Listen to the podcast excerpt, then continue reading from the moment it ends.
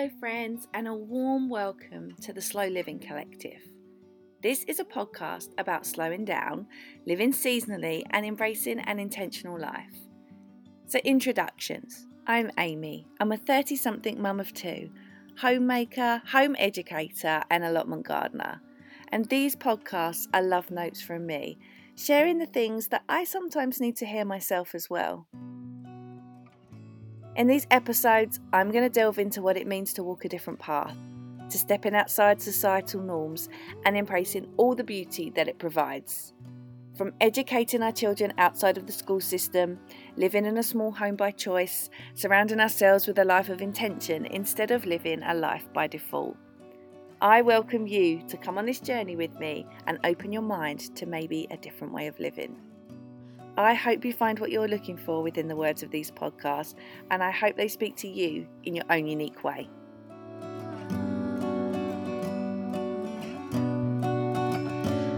Hey everyone, and welcome back to the Slow Living Collective. Today, I want to create this sort of extension of a conversation we had a while ago, and that is about being a homemaker and more accurately, a modern homemaker. Homemaking isn't new, not at all, but homemaking is is is it making a comeback? I don't know. We live in this such a polarized world and slowing down and simplifying seem like I don't know. People that want to do it seem like they're almost a little bit different when it's just normal. It's just normal. It's what the human condition is about. So Today, I want to delve into more about being a modern homemaker, what it means for me. Now, some of this is going to be similar to the previous podcast about homemaking, but I'm going to go into so much more detail. The other one was just a very short, I think like 10 15 minutes, and I'm going to make this one quite a bit longer. So I hope you stay around for the conversation. I guess that provides a great segue into today's podcast topic, which I want to talk about being a homemaker. And I guess just sort of generally chat about the things that I am noticing changing in my life, coming up in my life, and you know, where I started, where I am now, and everything in between. So, homemaking. Let's get going. Okay, so this week's topic homemaking and why the work we do at home is our most important work. But let me preface this with something though, just to ensure we're all on the same page before we start. Whether you choose or are required to work outside the home or from home, whether your choice is homemaking or to stay at home with your children, all of our choices are valid. They are absolutely valid and I don't ever want to come across like I am siding one way or the other. I appreciate I, I come to this topic with a, a fair amount of privilege as well. So I just wanted to say that before we got started. So let's get going. I didn't really know that I wanted to be a homemaker. I mean, I guess I did in a sense, but I didn't really think about it too much. But when I was younger, I always had this idea you know, I guess the perfect idea, quote unquote perfect, in my mind that when I grew up, I wanted to get married and I wanted to have children. And I never really thought too in depth about having children, just that I wanted to have them, I guess it wasn't until I met my husband and you know our relationship progressed, we got married that you know we we started talking about what our family might look like, and we always agreed that we would we just wanted one child and we were happy with that idea. But it's funny, isn't it? Because you know, we always said we would have one child and one cat. That was always our thing. We always laughed about it. And we got our cat long before we had children. And then we had our first child, and you know, we were so happy with, you know, our daughter. And it was a funny time as well because as she turned a year, the pandemic was just kicking off and you know, that changed a lot of our thinking in a lot of ways. And it was me who first said that I was having these feelings that maybe our family wasn't complete. And it was completely alien to me, and I didn't know where they came from. I guess to some extent, I I did know where they came from because there was a lot, especially early in the pandemic. Uh, there were family members that had some really significant health issues, and I'm an only child, and I have loved being an only child. I really, really have. I have amazingly good things to say about being an only child. I loved it in my childhood. You know, I loved spending time with my parents. I still love spending time with my parents now. Um, and I guess the feeling that I had was that I missed this idea of having someone else's support. And uh, you know when we were going through these difficult things and I, of course i had other support. I had friends i had family I had my husband. But i i just that's the first time in my entire life that i'd ever felt like oh you know this is a, difficult. And to have somebody to share that with would have been nice. And having siblings doesn't ever mean that. And um I, I still maintain that even as a mother of two, like having having two children, three children, multiple, however,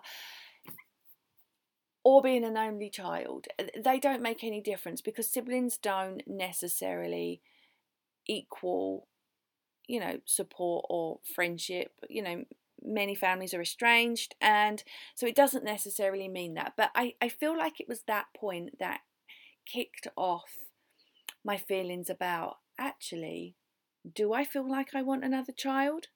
And in hindsight as well, I had always felt like I wasn't done, but it wasn't something that I necessarily outwardly addressed with myself.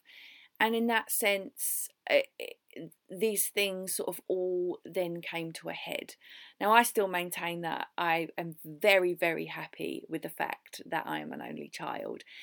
But you know, in difficult moments, we we want for different things, and in some of those more difficult moments, you know, I felt I, I guess I felt the pressure and I felt the strain of being the only child but I would not change my life or my childhood for the whole world.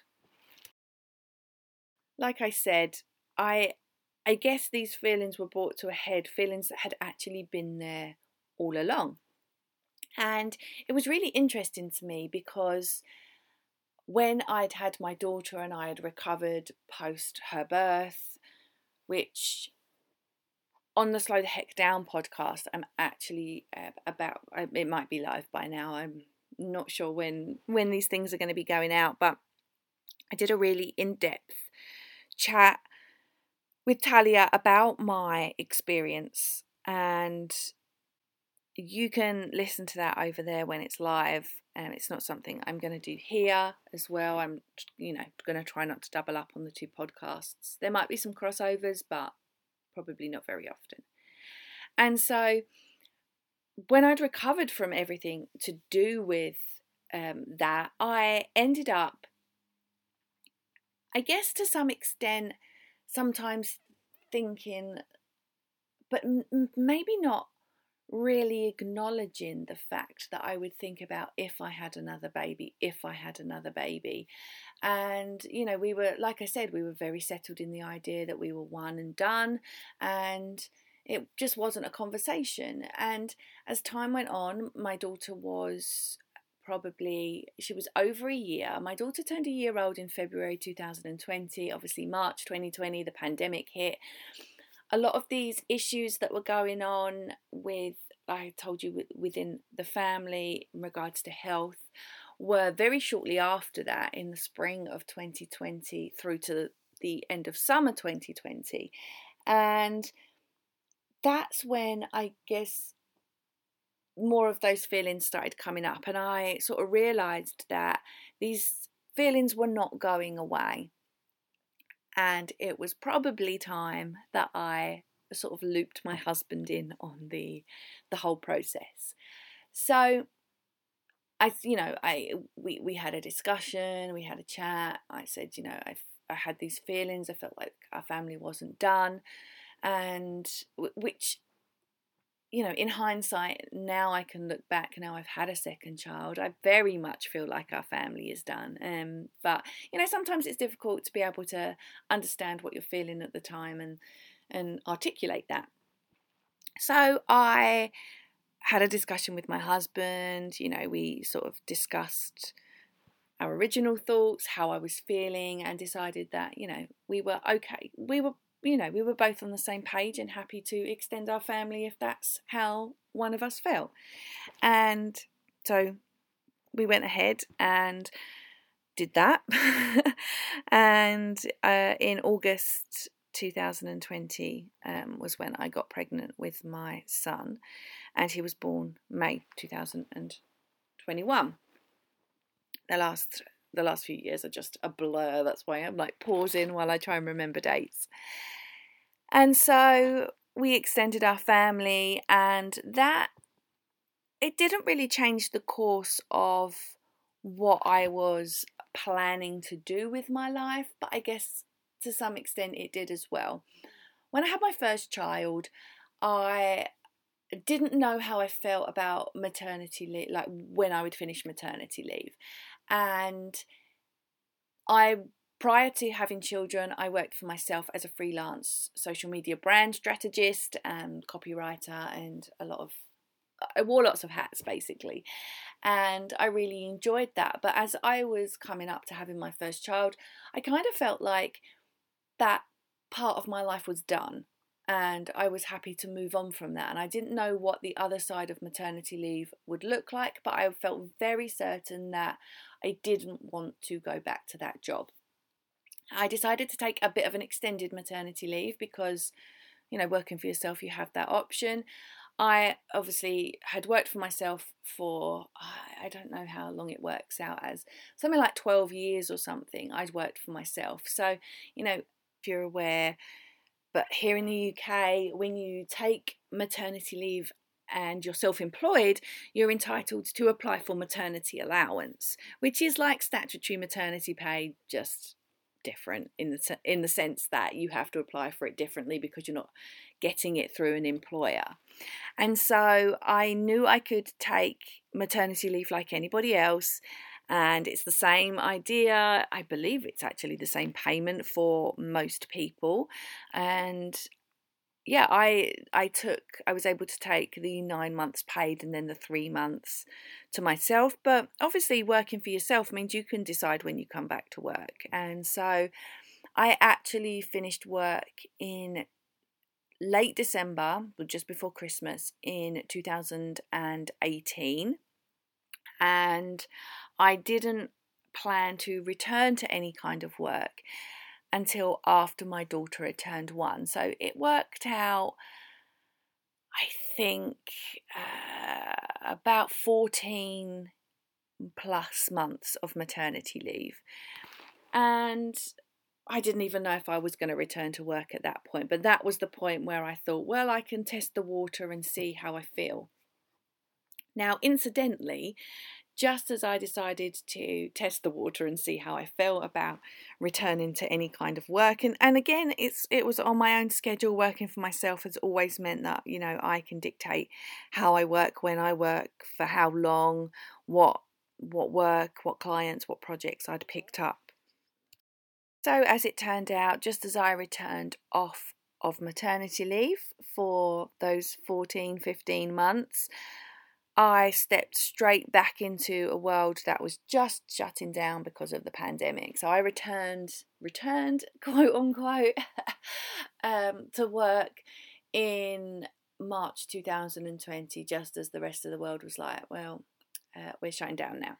So it was an interesting time, but actually, I, like I said earlier in the episode, I didn't, I had had this feeling prior to finishing up work for maternity leave that I wasn't I was done with this sort of sector of work. But with the world closing down it felt like a safe option for me. And so I did return to many of the same things. I had a lot of fun in the time period that I actually did work which was up until the birth of my second child my son in March 2021 and I I enjoyed getting back and doing some things that I really loved. I got really into sharing my work about Pinterest and just just really engaging so much more with a different side of my work, which was helping people find success themselves with things like Instagram and Pinterest and, and how to use those effectively. And so I did really enjoy that period of being back in work. I wasn't anywhere close to working full time, but like I said, it was a choice of mine to to create something that really worked for myself. But when I came to having a second maternity leave with my son, I felt again that, you know, this part of my life is done and I just don't want to go back to it. And in in some respects, I I didn't I, I felt, I guess, apprehensive because I didn't know what was on the other side of maternity leave. Did I? I had this feeling with my daughter, and, and it could have been that because the world was closing down, that I had to do something. You know, things weren't stable, everything was up in the air. You know, people were losing their jobs, being furloughed. There was so much going on. We were living in this really sort of unpredictable time that to return back to the thing that I had always had as my safety net felt just very natural. But then this time round, because I'd worked obviously throughout my uh, you know that period of time, I was again entitled to maternity allowance with my son. So that actually worked quite well for me that I did you know actively make that decision to go back to work because at the time I had no idea that we would have a second child. It just wasn't even on the agenda. So with my son, when that year came up, that that sort of benchmark as maternity leave would be over if I worked like in a standard nine to five job, um, it it felt different than I guess my my it did with my first maternity leave. After my first maternity leave, I sort of was very aware that this point in time had come and that I should be being more productive again. And, you know, my time with the baby was, uh, you know, being on maternity leave with the baby had finished. And, you know, thinking about what it might look like to return to some sort of work. Now, we always had this idea that I would stay home with our child slash children and any work I did would be around that. You know, we were very keen that we, you know, we didn't want that sort of return to work as some people have or want or experience. And so being home full time was always the goal. But for me, I've always felt like, oh, this, you know, I want to do something. When that point in time came with my son, uh, like I was just talking about. When that year of maternity was up, he turned one, just carried on with life as normal after that. It, it didn't feel like I needed to do anything to be productive. The things that I do in my home, raising my children, were enough. And it was really interesting to me because obviously in the, the prior experience, I had felt you know like it was time to do something but you know my my whole philosophy for living had changed since then as well and and slowing down and simplifying our life it made a huge difference because i very much believe that you know the world has taught us that to be a valid member of society, we always need to be productive, we need to be working, and this capitalist mindset essentially. It sense to me with all the work I'd been doing about living slower, that my mindset had obviously changed a lot between the, the births of my two children. And I was able to understand and rationalize that I don't need to return to work. And that's a very privileged statement. I appreciate that. It's something that I think I've touched on before that um, this is how we set our life up. We always wanted me to be home with our child which obviously became children. So we always wanted me to be home with our family. And it's something we set up from the word dot when we got married, when we purchased our home. These were all factors in that that we were going to rely on just one income. And so we've always done that. And again, it's very privileged to be able to do that in this society. We do live here where I live in Hertfordshire. It's an expensive location, and we've made had to make some difficult decisions and tough choices to be able to implement the things that we want. But ultimately, it was what was really important to us, so we did our best to make that happen. So, in that sense, it's been a very intentional choice about the way we set up our life, the things we we do, the things we don't do, the things we purchase, the things we don't purchase, and slow living, intentional living, simplifying, all of these things have sort of um, assisted in that, I guess. It was sort of like the natural order of things. Now, we still do fun things, we still, you know, have our subscriptions that we enjoy, we have the things that we pay out for. For example, we have a zoo membership for a local zoo for the kids. Um, well, one of them because the other one's too young at the moment to have to pay, and obviously myself as well because I'm the one that goes quite frequently. And you know, we we still are able to enjoy ourselves. You know, it's not about not having things we want, but I guess it's about just sort of really analysing like what things would be beneficial to our life and what wouldn't. So we only focus our our sort of spending, I guess, in areas that are beneficial. For example, sending our daughter to forest school is an expense that we are prepared to pay for. So going backwards a little bit um, in this episode, I obviously like I like I've said, you know, had these two maternity leaves and had very different feelings when I came off of either of them. And I guess this all leads around into being a homemaker. Like I said, I didn't know I wanted to be a homemaker, and I don't know if you're going to be able to hear my cat purring, but this is podcasting life with a, a busy family, two children, a cat, a husband, me, just busy life, and you know, I have to take these moments to record the podcast, and if the cat's purring in it, the cat is purring in it. That's just the way it is. There's no fancy setups here. It is just me, my laptop, and the record button. Um, so, like I said, my plan was always to stay at home, um, but you know, little did I know that I'd be staying at home a lot in the coming years after having a child, especially, you know, with the pandemic. With the change in our, our life, our thoughts, our goals, embracing slow living and simplifying a lot more, it almost became the natural progression when I finished my maternity leave with my son, S, that I didn't look for work either, you know, outside of my my work as raising my children and taking care of our home. Now, I should probably preface this with the fact that when I talk about taking care of our home, it's not just me. I am not the sole person that's doing everything within the home, and it's not this designated role of Amy stays home full time with the children and is therefore, you know, doing the hoovering, the dusting, the the cleaning. It, it's not just me that does the chores, as it were. And just like you know, just because my husband works full time, he works full time from home.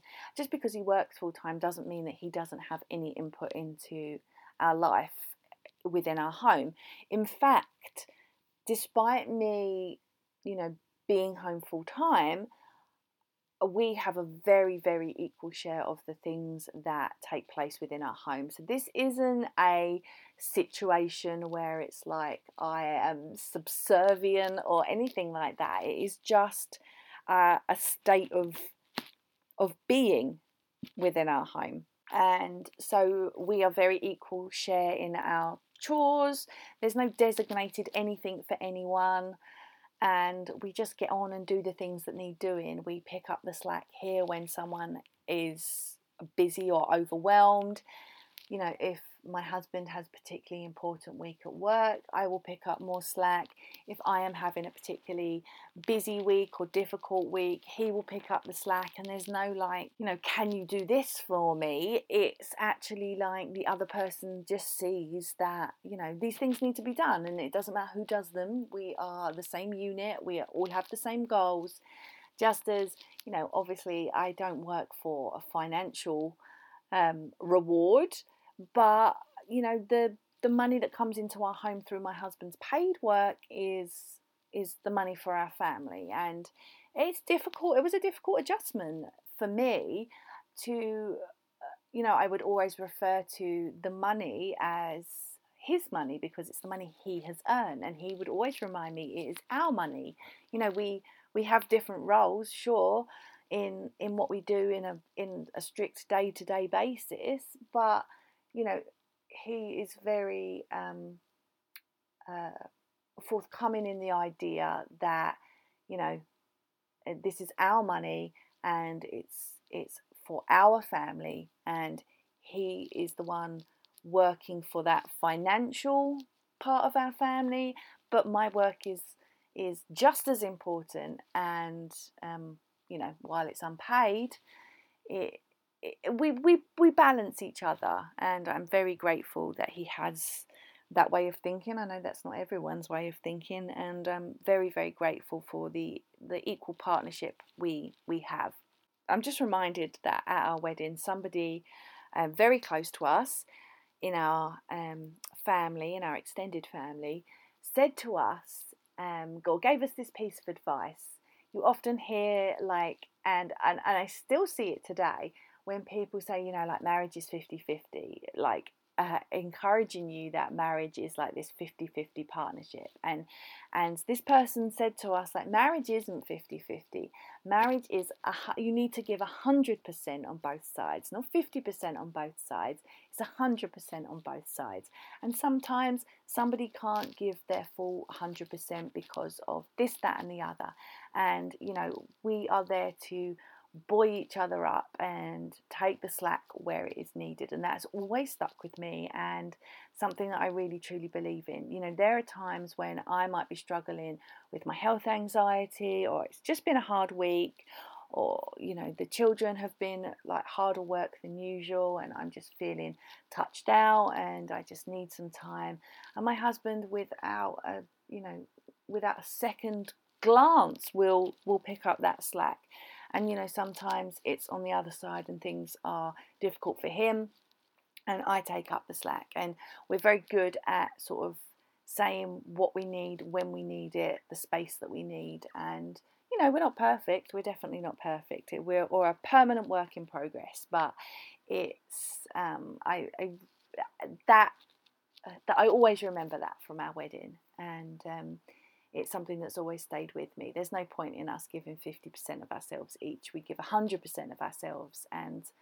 sometimes that's not possible, but you know, we, we have this really great equal partnership. Like I said, when we first purchased this home that we live in six years ago, we planned for this moment in the future, and while we didn't know whether it would come or not, we were hopeful for it. And obviously, we planned that we would have just one child, we have two, and so grateful for that. Things don't always look how you planned them to look, um, and that's completely okay. But we built our life based on this idea, which is a huge privilege, like I said, um, and something we are very grateful of the opportunity to do.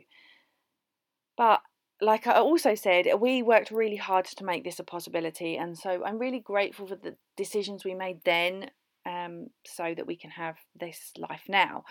And so when I came off maternity leave in earlier this year, May this year, I guess I was afforded the freedom to follow a path when it was presented to me. And like I've already said, we were very keen for the kids to be at home, and actually, our goal is to home educate them long term.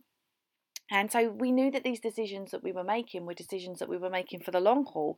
Me being home is a long term decision because I will be the parent at home with them through their home educating journey. Now, home education doesn't have to, or education in general, doesn't have to happen between the hours of 9 and 3.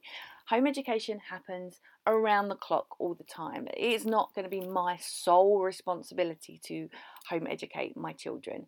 It's going to be a collaborative effort between me and my husband. Will I be the one with them most of the time, Monday to Friday? Of course. But that doesn't mean that his input won't be there in those moments. And it also doesn't mean that they won't be learning when they're with him. Education happens all the time. And we're very much stuck in this idea that education only can happen in a classroom. So, as time has gone on, it has got me thinking about what my role and what life looks like for us going forward. And, you know, things might change at some point. I don't know. I can't see into the future. I don't have a crystal ball. For now, my role is that of homemaker, and it's taken me a really long time to settle down and embrace that role. And I wouldn't even say I'm 100% there yet. I don't know why it's taken me so long to settle into that idea or refer to myself in that way. And I guess some of it is sort of like this preconditioned idea that society forces upon us that the work within the home isn't as important as the work we do outside the home, the work we do for an employer. Um, and the way that we always refer to ourselves by what we do. You'll go to a party or an event and people say, Oh, what do you do? And you know it, it, we're defined by this label of our job and it's ultimately so unimportant. The most important work we do is the work we do within our home. And i don't mean the cooking the cleaning the cleaning of the toilet things like that. I mean like the work we we do with our families in our relationships in the raising of our children. That's something that i feel really passionate about that that is the most important work and the reason I say that I maybe don't feel 100% settled in this role of homemaker is that society often makes us feel that that work isn't valued because we don't work for money. Like when you work within your home, whether that be making, um, you know, doing the chores, keeping the house as you want it, doing you know doing DIY maybe raising your children supporting the other parent or other partner who is maybe working outside the home or working for an organization then it's sometimes purported to us that you know that work isn't valued because you're not getting remunerated with with money. Um, and you know it couldn't be further from the truth. And maybe I feel that way because my work isn't valued. Society doesn't value the work that I do within my home. It doesn't value the simple things of the chores. It doesn't value the chores that my husband does. They're just, you know, just part of everyday life. That isn't valued. Um, it's well valued within my home and by the people who really matter, but as society as a whole, these hours of unpaid work we do as husbands, wives, mothers, fathers, they aren't truly valued. Now, I understand why, because capitalism and a capitalist society wants us to keep those cogs turning. It wants to push us back into the workplace and earning money that we can go and spend and just keep this wheel turning. It's the reason why we have a society where we are promoted, you know, to to buy more, to work more, to to just keep these things in motion. And there is there's a, a slow rumbling movement of people who are saying, absolutely not. I am not subscribing to this anymore. We need we need more time. My husband sent me a really good quote. Let me see if I can find it. Was it my husband? Was it my mum? I can't even remember now. I think it might have been my mum now I've said that. My mum. Sorry, mum, if you're listening to this. Don't know why I thought it was my husband. Um, and it's by Dr. Nicole Le- LePera. I hope I haven't butchered that. Um, society pushes us since childhood to be in a chronic state of fight or flight rush to school, compete for good grades, compete in sports, achieve, perform. Our nervous system needs stillness, quiet, play, and creativity. We're human, not machines.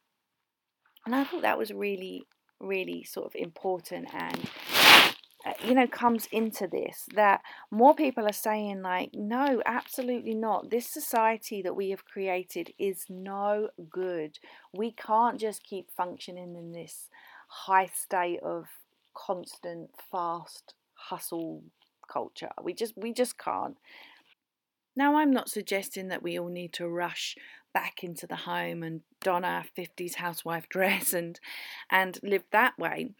And society likes to remind us how far we've come, and we have come far. That women don't have to be at home anymore, that we can be whatever we want to be. And even though largely men are still paid more than us for doing the same job, that gender pay gap continues to remind us that while things might have visibly changed, there is still a lot of work to do. And things have changed in a lot of ways, good and bad. And of course, you know, some people want to return to work after they've had children, and some people want to stay home. Some people want to stay home and return to work. And, you know, some people have to stay home and wish they could return to work. You know, there are so many different situations and choices out there, and, and each one of them is valid and to be respected being a homemaker, whether you work in a job outside the home or not, is undervalued. And being a mother or father, parent, again, whether you work in a job outside the home or not, is still so undervalued in our society. Raising the next generation, whether you are home with them full time, they are in childcare, they are with grandparents, whatever the situation is, our work as parents to the next generation and our work within our homes as homemakers is so undervalued. We still have so far to come. Um, we have come far, but there's still a lot of work to be done, and and maybe that's the whole point. We have the power now to make that decision for ourselves instead of having it forced upon us. We don't have to be defined by a job or by what we do, and we can find contentment in our home, in our family, and in the life that we constantly want to build for ourselves. I had to sit quite uncomfortably with this title of homemaker for a while because of the negative connotations that generally surround it. But I, I guess I am slowly able to embrace everything I love about it. And people still ask me, Oh, what is it you do? Or what job do you have? And I know that I have only felt uncomfortable in the past because society has taught me that I only hold value in the work I undertake that is paid. But I am getting more confident and able to say I stay home with the kids, or I am a homemaker, I am a home educator, all of these different things. And I'm slowly, you know, building that and making that more who I am and more my identity because it is a huge part. I am, and, and it's not just, oh, I stay home with the kids and, and that's that. My work is really valuable. Your work is really valuable. And it's important that we continue to have this conversation and ensure that the work we do within our homes, whether it's the only work we do or whether it's part of the work we do, is really important. And we need to continue to have the conversation so that it becomes more recognized and more valued. For me, you know, the most important work takes place inside my own home, caring for my family, raising the next generation, and instilling the values that they can take out into the world. I truly believe that that is such important work because, you know, our children are the ones that are going to change the world. And you know the things i teach them to be more more loving more accepting than generations that have passed you know is the thing that's going to you know hopefully make the difference sometimes being at home full time can be looked so down upon by our society and that we're not making a financial contribution. But like I've said numerous times throughout this podcast, I truly believe that the biggest contribution that we can make can be inside of the own four walls of our home. And honestly, whether you decide to stay home full time or whether you work outside the home, what we do inside our homes can be absolutely monumental. For me, the biggest contribution I get to make is in the little people that I get to raise.